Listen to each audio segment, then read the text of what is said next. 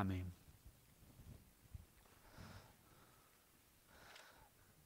Now, let's uh, turn together uh, in our Bibles to uh, Psalm 33. Again, if you have a Bible, it would be really helpful to have that open as we spend time uh, together in Psalm 33. Uh, again, the words will be uh, up on the screen for us. So, again, let's hear God's word. Sing joyfully to the Lord, you righteous.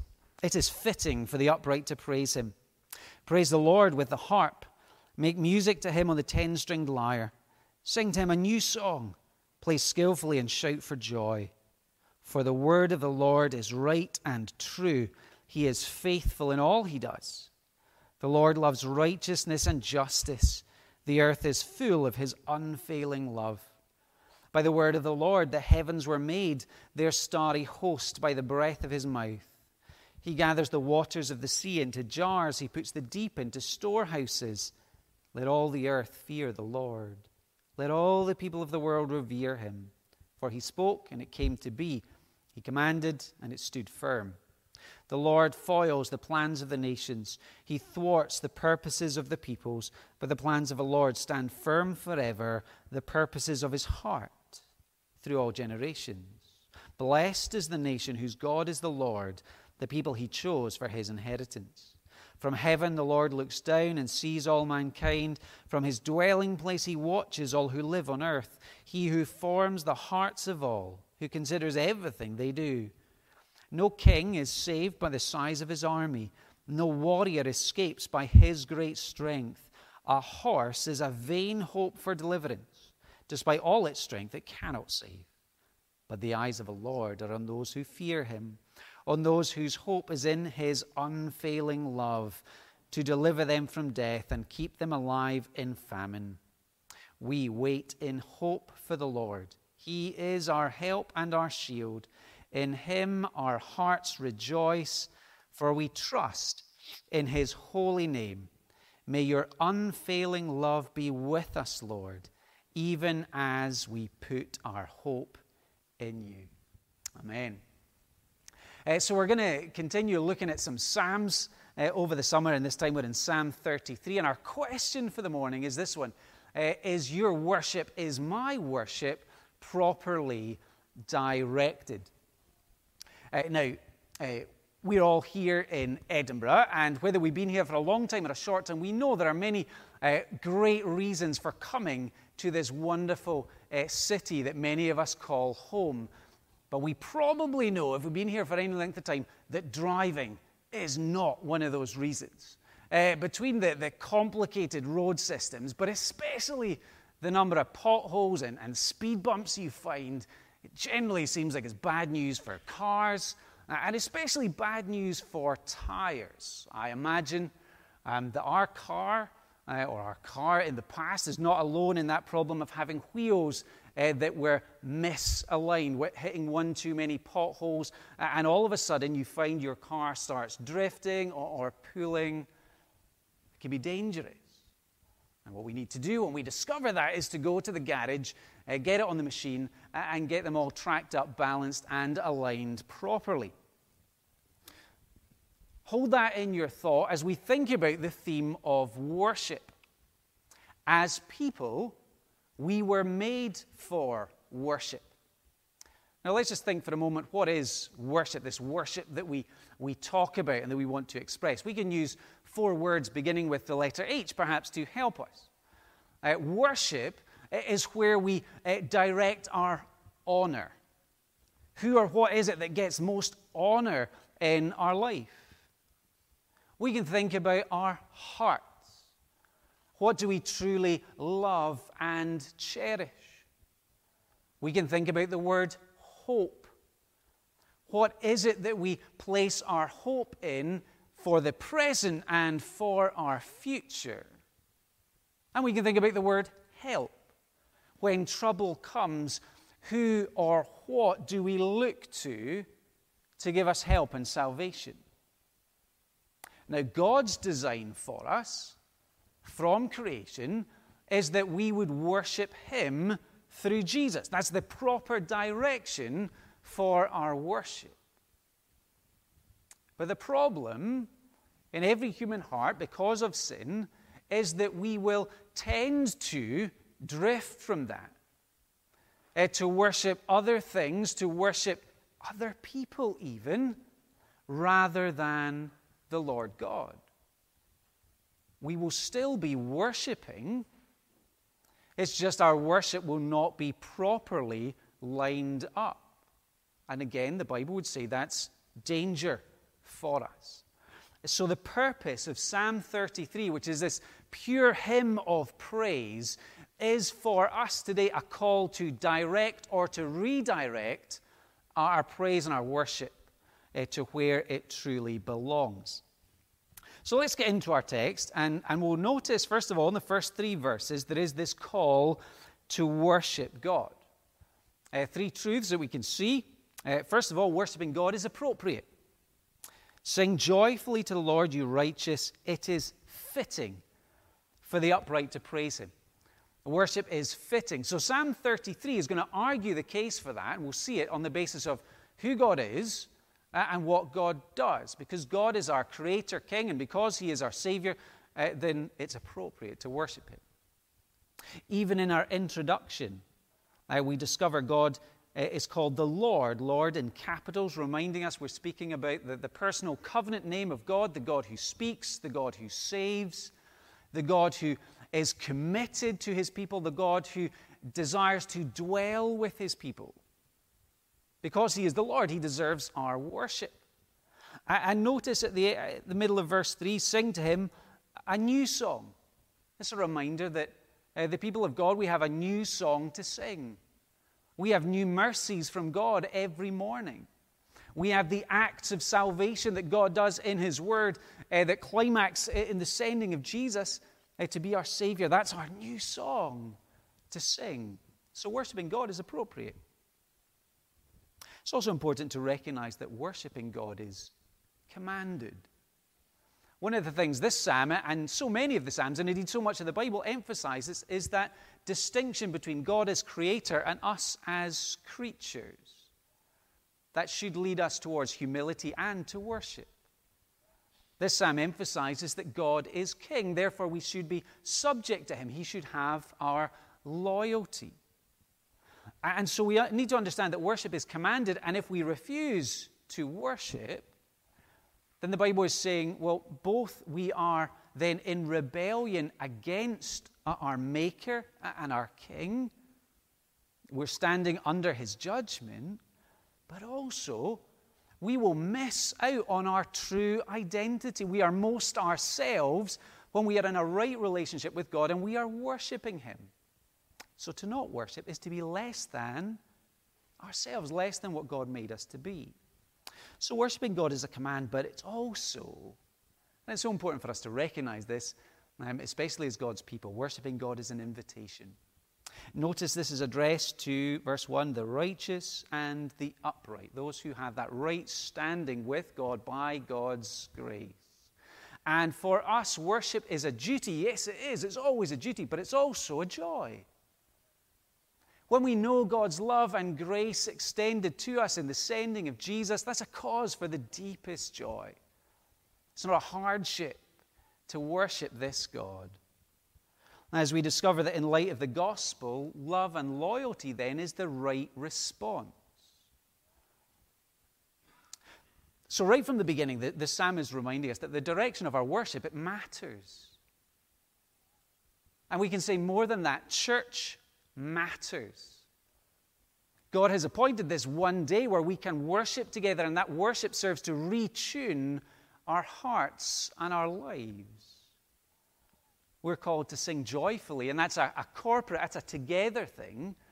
And of course, we know that the inability to sing has been one of the huge losses uh, to our church life. So it's a, a wonderful uh, opportunity as of next week to begin to sing again.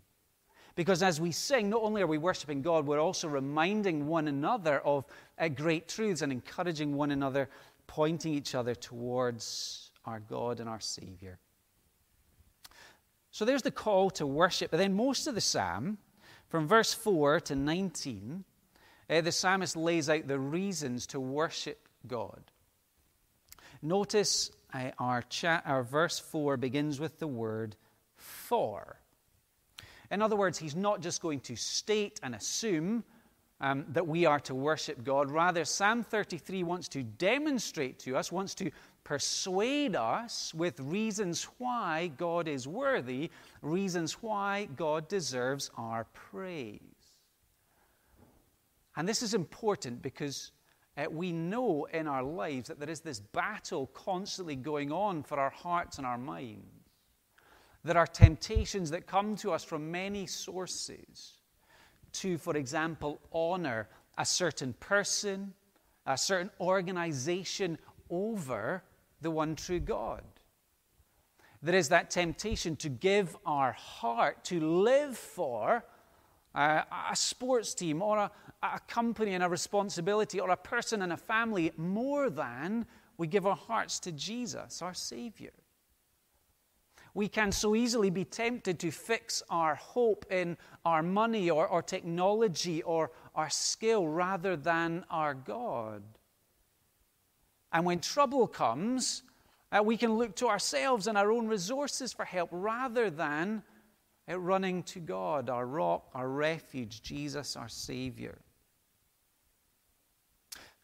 So, the challenge to consider, and the psalmist wants us to think, and he wants to show and demonstrate, is why worship and fear God? Why trust Jesus for those things that our hearts want most of all? So it's an invitation to compare and to contrast, as it were, to, to place God on the scales against all rivals. Uh, to think about our own lives and, and to ask ourselves, when it comes down to it, who or what gets my worship? We need to think about that, but also who deserves that worship? Where should it really be directed? So there are three reasons our psalmist gives why um, he believes, why the Bible teaches that God deserves praise and worship. And the first one is about God's Word. So verses 4 to 9 is all about God's Word. Two aspects. We can look at verse 4 and 5 and we see the character of God's Word. Uh, and then verse 6 to 9, uh, the creative power of God's Word. So let's begin. Verse 4 and 5. We read, For the word of the Lord is right and true he is faithful in all he does. The Lord loves righteousness and justice. The earth is full of his unfailing love. Notice the integrity of God's words. The psalmist is saying there is no disconnect between God's character, God's actions, and God's words. We will never find our God being guilty of hypocrisy we will never find Jesus saying one thing and doing something else. But we can contrast that, can't we, with the headlines that we read all too often of politicians and business leaders and even church leaders caught in hypocrisy and corruption. The Bible teaches God and His Word are perfect and they can be trusted. These values are good. These are things that we admire right, true, righteousness, justice, unfailing love. And God is dedicated to these values. He is enthusiastic about these values. Indeed, we love them because we are made in His image. We love justice because we, we are made in the image of a God of justice. We value truth because our God is truth. So God's word is marked by integrity. But also, as we look at these descriptors, we see uh, that these are all covenant words. And that's really significant for us to see. Because here is an announcement that this is a God who is committed to his people committed to rescuing a people for himself in order to bless, to show his goodness to a people, to be with and for his people, uh, having dealt with sin, having dealt with shame, having released from slavery. The best evidence for us that God's word can be trusted is Jesus himself, isn't it? Jesus, the Word who was uh, with God, the Word who, the one who is God. The Word who became flesh and made his dwelling among us, and we have seen his glory, the glory of the one and only, full of grace and truth. We are called to trust Jesus, the Word of God, the Word who is God. So God's Word reflects God's character, but it also it reveals his creative power. That's what we see in verses 6 to 9. Let me read uh, verse 6. Uh, by the word of the Lord, the heavens were made, their starry host, by the breath of his mouth. And then verse 9 For he spoke and it came to be, he commanded and it stood firm. Two ideas to think about that are emphasized here. One, God's control. This is God who speaks the universe into existence. And God's word doesn't just create, it also gives stability to the world. And that stands against uh, chaos that's represented in the waters. Verse 7 He gathers the waters of the sea into jars, He puts the deep into storehouses. Uh, for Old Testament Israel, water, often a, a source of, of fear, uh, an image of chaotic forces, but our God what does the psalm say? Our God holds them back. It's as easy for God to control the waters as it would be for us to pour water into a jug.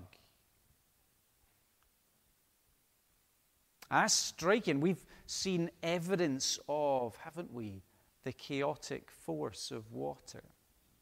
Some of us were in Edinburgh two Sundays ago when that mad rain came down uh, all of a sudden. And now, we were down south, but we were seeing uh, the news images of, of roads that became rivers. And then we've seen the devastation uh, in uh, Germany, Belgium, Holland, and still continuing. The waters as, as powerful and sometimes chaotic. Uh, with the best of, of modern intelligence, we cannot control. Sometimes we cannot predict the weather. But our psalm says God stands above. And God typically holds them back so that we can enjoy this world, so that we can know and enjoy our Creator. Look at verse 8 for the response that that should bring. Verse 8 Let all the earth fear the Lord, let all the people of the world revere him all people, regardless of, of wherever we are, regardless of culture, should fear and revere. Now, let me again give a plug to, uh, to Michael Reeves' excellent book, Rejoice and Tremble, all about what does the fear of God mean and not mean in the Bible. Um, uh, in essence, when it talks about people should fear the Lord, there's that sense of, of being overwhelmed at God's goodness, God's power, yes, but also his love. It's that right sense of awe and wonder when we see the God who is and we see his love and his goodness. Now, some thoughts on, on God's word before we move on. Uh, we have, of course, been having a wonderful week of weather. So, so let's think about creation for a moment. Over the summer holidays, uh, we may have unique opportunities to enjoy uh, the sun in the sky. Uh, we may even have the chance to go camping and enjoy uh, the night sky and, and, sleep under the stars. Or uh, we may go to the coast and enjoy the big blue and the depths. Well, when we do that, let's not stop simply at enjoying the gift. Let's look to praise the giver. Let's think too about the Bible. The Bible, which is the Word of God. Why? do we read the Bible? That we read it so that we can see and know our Creator and our Savior. That to, to read with the help of the Spirit, that's how we are encouraged and led to worship.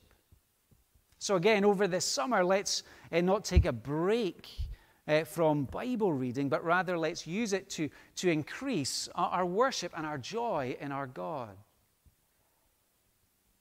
And let me encourage us towards trust.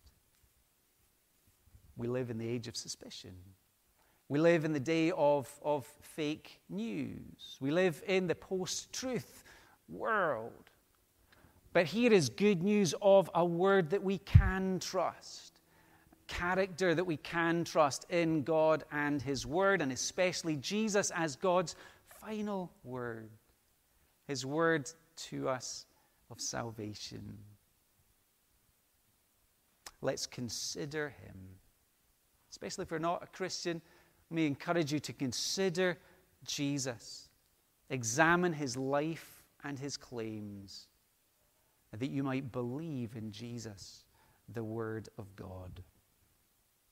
So that's the first reason for praise God's words. But secondly, second reason to praise God is God's plans. So this is in verses 10 to 12, and in a sense, it's God's plans as opposed to the plans of the nations. So verses 10 and 11 read The Lord foils the plans of the nations, he thwarts the purposes of the peoples.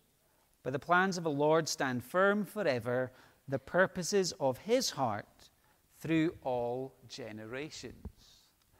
Sticking with the, the summer holiday theme, uh, the great summer holiday picture of plans that are foiled.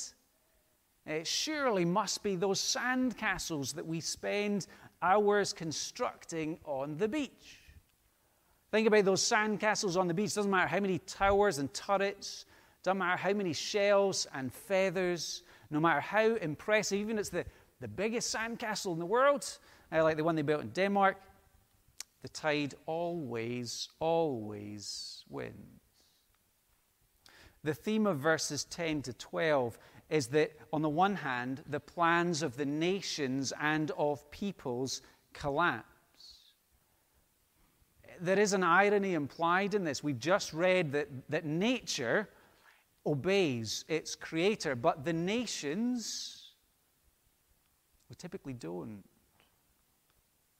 Read the storyline of the Bible, look at the storyline of human history. What do we see? We see people by and large standing in opposition to God and his plans. And we see it really clearly, for example, in uh, the life of Pharaoh, uh, who refused to let uh, the Israelite slaves go, who deliberately resisted God's will. We see it really clearly in Pilate, Herod, and the religious leaders getting together to try and destroy God's Son and God's King. And the outcome for them and the outcome for anyone who stands in opposition to God is that the tide of God's judgment will sweep in. All our rebellion then is like castles in the sand. It's a reminder that no matter how impressive a life, a life without God always ends in defeat, always ends with judgment. But by contrast, verse 11, the plans of the Lord stand firm forever. It's a reminder that our Creator is not some absentee landlord, makes the world and then is distant and disconnected. Rather, we have a powerful and loving King working out His plans for the good of His people and for the sake of His glory. Verse 11 talks about the purposes of his heart. What are the purposes of God's heart? What's the plan of God? What's the mission of God? What do we see in the Bible? We see him acting to foil evil opposition so that he might save his people, that his people might live with him, live for his glory, to enjoy him, and to draw others to know that love and the God who is love for themselves. That's the point of verse 12. God's plans are for the good of his chosen people. So, verse 12 says, Blessed is the nation whose God is the Lord, the people he chose for his inheritance. Now, in the Old Testament, that was Israel, the people of God. In the New Testament, that's the church. God makes his plans for the good of his church. and nothing can separate us from God's love, as we're reminded in Romans 8. So, Psalm 33, again, is an invitation. It's an invitation to be on the Lord's side an invitation to turn from sin and to trust in Jesus, to have Jesus for us, not against us. God's plans stand. Where's the clearest place, again, that we see that? We can see it most clearly in the cross of the Lord Jesus. There we have the, the plans of the nations, all the opposition, those evil forces, that conspiracy of evil, but God foiled that plan. It was part of God's eternal plan to show his holy justice against sin by Jesus, his perfect Son, taking that sin, taking the punishment for his people. And the cross demonstrates God's great saving love as Jesus willingly became that substitute we needed, that once for all sacrifice for sins that we needed, so that by faith in Jesus, you and I might be saved, we might know blessing, we might be adopted into the people of God, the family of God. Jesus taught that a life built on anything other than Him and His words are as fragile as those sandcastles on the beach. There is that, that serious warning that that life will be swept away by the tide of God's judgment. But to be built on Jesus is to have a life built on solid rock, to have that solid hope of eternal life. Our third reason that the psalm gives for praising God is about God's eyes in verses 13 to 19. I guess most of us probably saw in the news recently of Richard Branson's uh, latest venture, uh, taking that Virgin Galactic space flight, uh, getting all excited about uh, the chance of a lifetime to see 90 kilometers uh, above the earth. Maybe you heard his radio transmission, uh, getting all excited about what he could see the Gulf of Mexico and the States, and he could pick out uh, mountains, and then his, his desire that for just £180,000 we could enjoy uh, such a view ourselves. An amazing view, though, wouldn't it be, to see uh, the world like that, to have the panorama? But our Bible reminds us that's nothing compared to God's view, the God's eye view of the world, isn't just wide angle panorama. Jesus, God does see everything, but it's also a, view that, that sees the hearts, the minds, the lives of everyone. So we're told, verses 13 to 15, that God sees everything perfectly. Listen to how many times the word all or everything is used in these verses. From heaven, the Lord looks down and sees all mankind. From his dwelling place, he watches all who live on earth. He who forms the hearts of all, who considers everything they do. What's the point? Whereas our perspectives on anything are always partial and limited and, and should bring with that a level of humility, God sees and knows it all, and He knows it perfectly. Again, in the age of uncertainty that we find ourselves in, we're invited to trust this God of perfect absolute wisdom. But only, not only does God see everything, there is a particular emphasis that God sees and saves. What's the point of verse 16 and 17 when it says, No king is saved by the size of his army? A horse is a vain hope for deliverance despite all its great strength, it cannot save. The point is that when trouble comes, uh, so, what's the trouble here in Psalm 33? It's the trouble of a foreign invasion.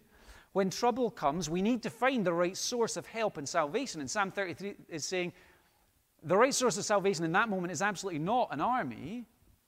It's not your great military strength. It's not your proud war horses. The right source of help and salvation in trouble is always and only God. Now, of course, our trouble looks different to their trouble, doesn't it? What does our trouble look like? Well, we can go wide angle. We can think about global trouble. It looks like, still looks like dealing with the pandemic, doesn't it? And we're reminded of those environmental concerns uh, that we face globally. What's trouble nationally? Well, that might look like difficulties with a political system. It might look like a financial collapse. And what about personally, where it hits home hardest?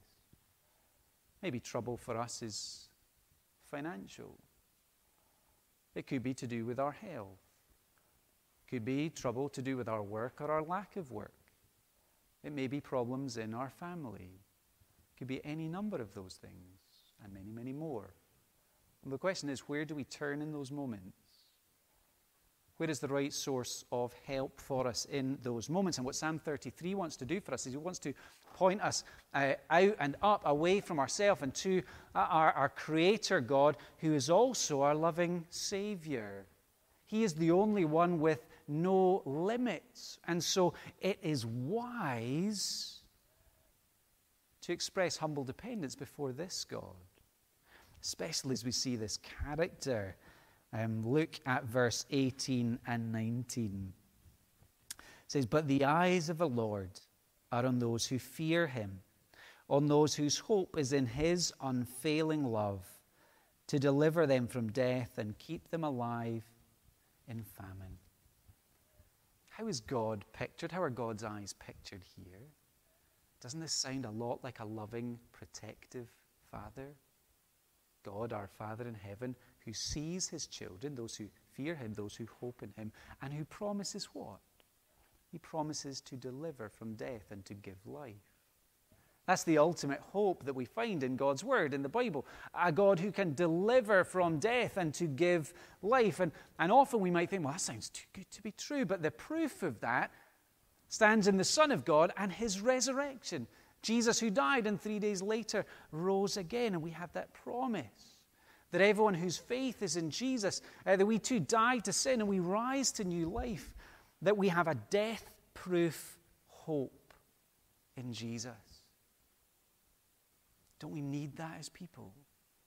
Don't we need that kind of hope? So, those are just three reasons why Psalm 33 gives us to praise God and, and does it for the purpose of, of giving us that, that spiritual tune up hopefully leading us to ask the question Is my worship going in the right direction? Typically, am I heading in, in the right way? Am I properly aligned?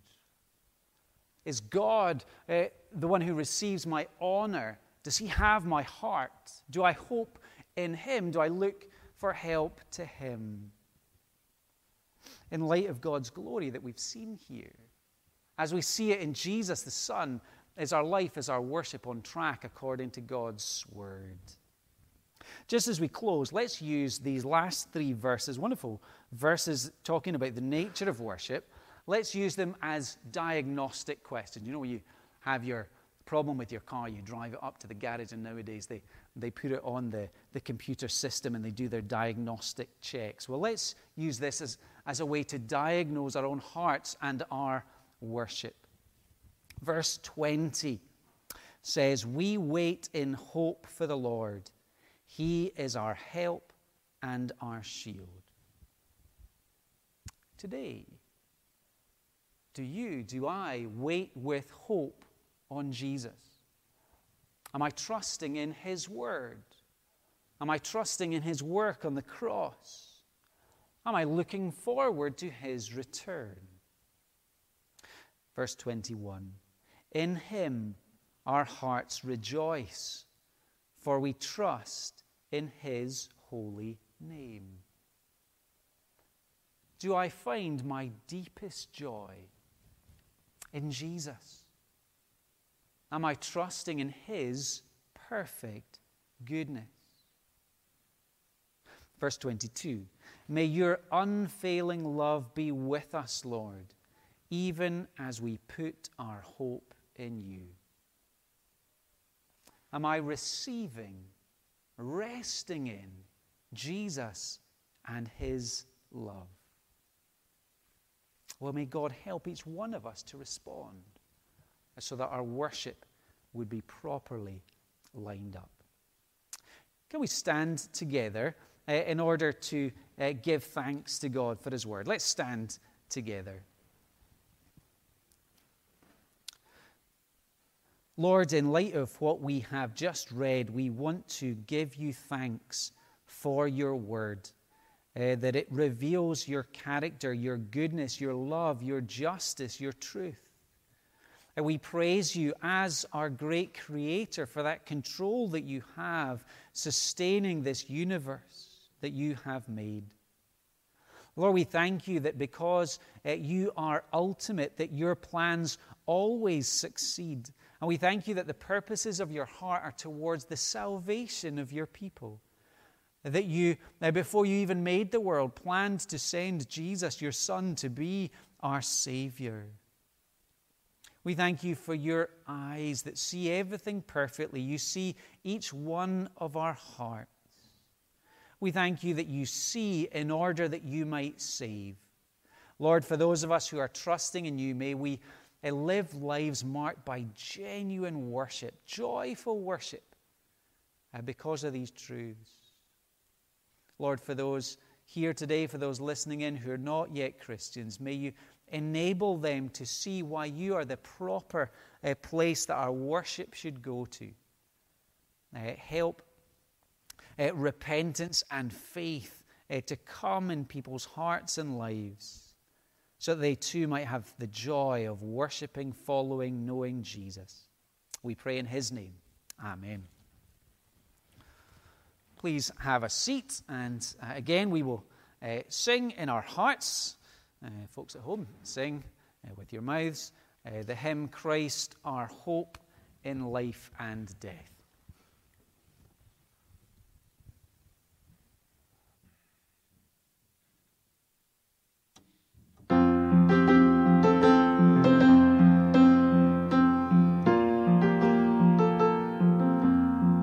What is our hope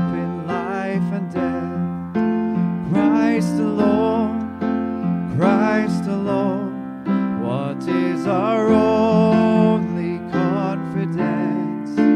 That our souls to Him belong, who holds our days within His hand. What comes apart from His command, and what will keep